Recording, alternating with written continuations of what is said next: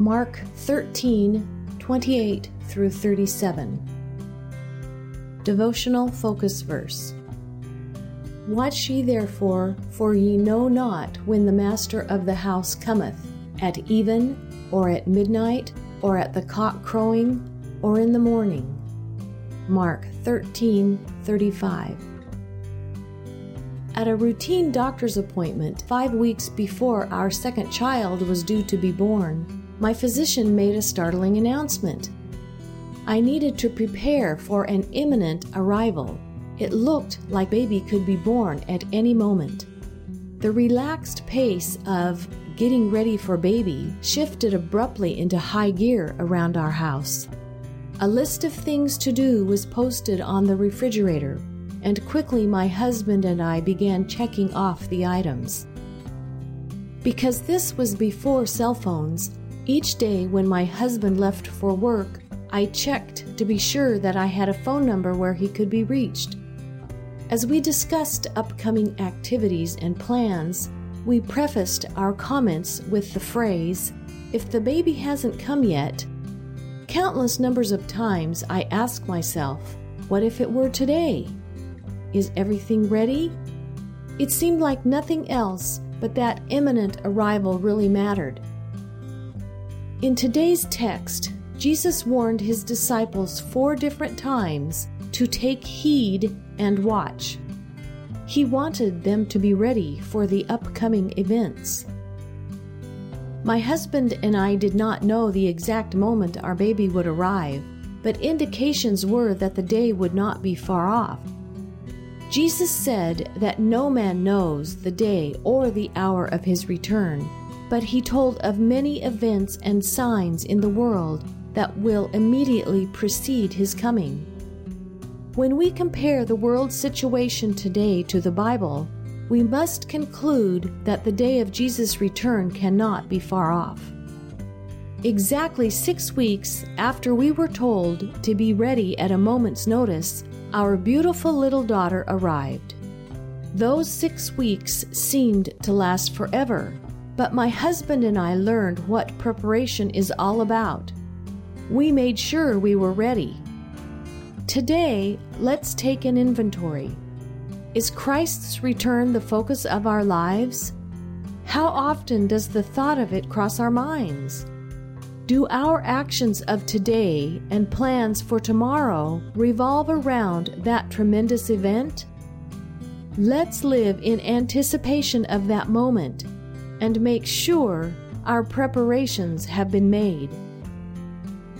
Background information in today's text, Jesus continued to talk with four of his disciples, warning them of the signs of his return. Jesus opened with the parable of the fig tree. The fig tree is symbolic of the nation of Israel, and the disciples would have known this from Old Testament writings.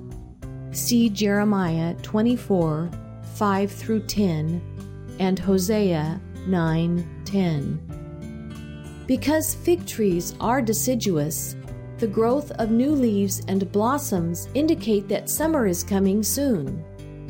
Jesus was letting his disciples know that the indicators he had given them would be signs that the fulfillment of his prophecies was imminent. The prophecies in the first part of this chapter were parallel, applying to the destruction of Jerusalem and also the end times and this parable has a double meaning as well. The destruction of Jerusalem did transpire within the lifetime of the disciples' generation. However, the end times application of the parable relates to the nation of Israel.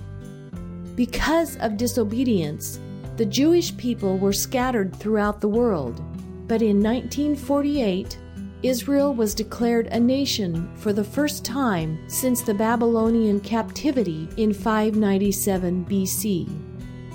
The symbolic fig tree had started to bud as an indicator of the nearness of biblically predicted events. In verse 32, Jesus stated that no one knew the hour of his return. He illustrated this by the example of a landowner who had taken a long journey. See verses 34 through 36. During this time period, travel was on foot, on an animal, or by ship, so many journeys took months. Notifying the household of the exact time a person would return was difficult. In order not to be caught off guard, household servants were diligent to take care of their master's goods in preparation for his return. The night hours were the most difficult time to be alert. Between 6 p.m. and 6 a.m., Roman guards had four watches evening, midnight, cock crowing, and morning. Similarly, Jesus' disciples needed to be alert and ready for his return at all times. The point of this chapter was not to fully understand each detail of the second coming, but rather to be prepared for the Lord's return. Three times in the last five verses of this chapter, Jesus said to watch. The final time he said, What I say unto you, I say unto all. This warning was for all who would listen. Conclusion Jesus has promised that he will return again. Our responsibility is to prepare for his coming and to share the good news with others so that they may do the same.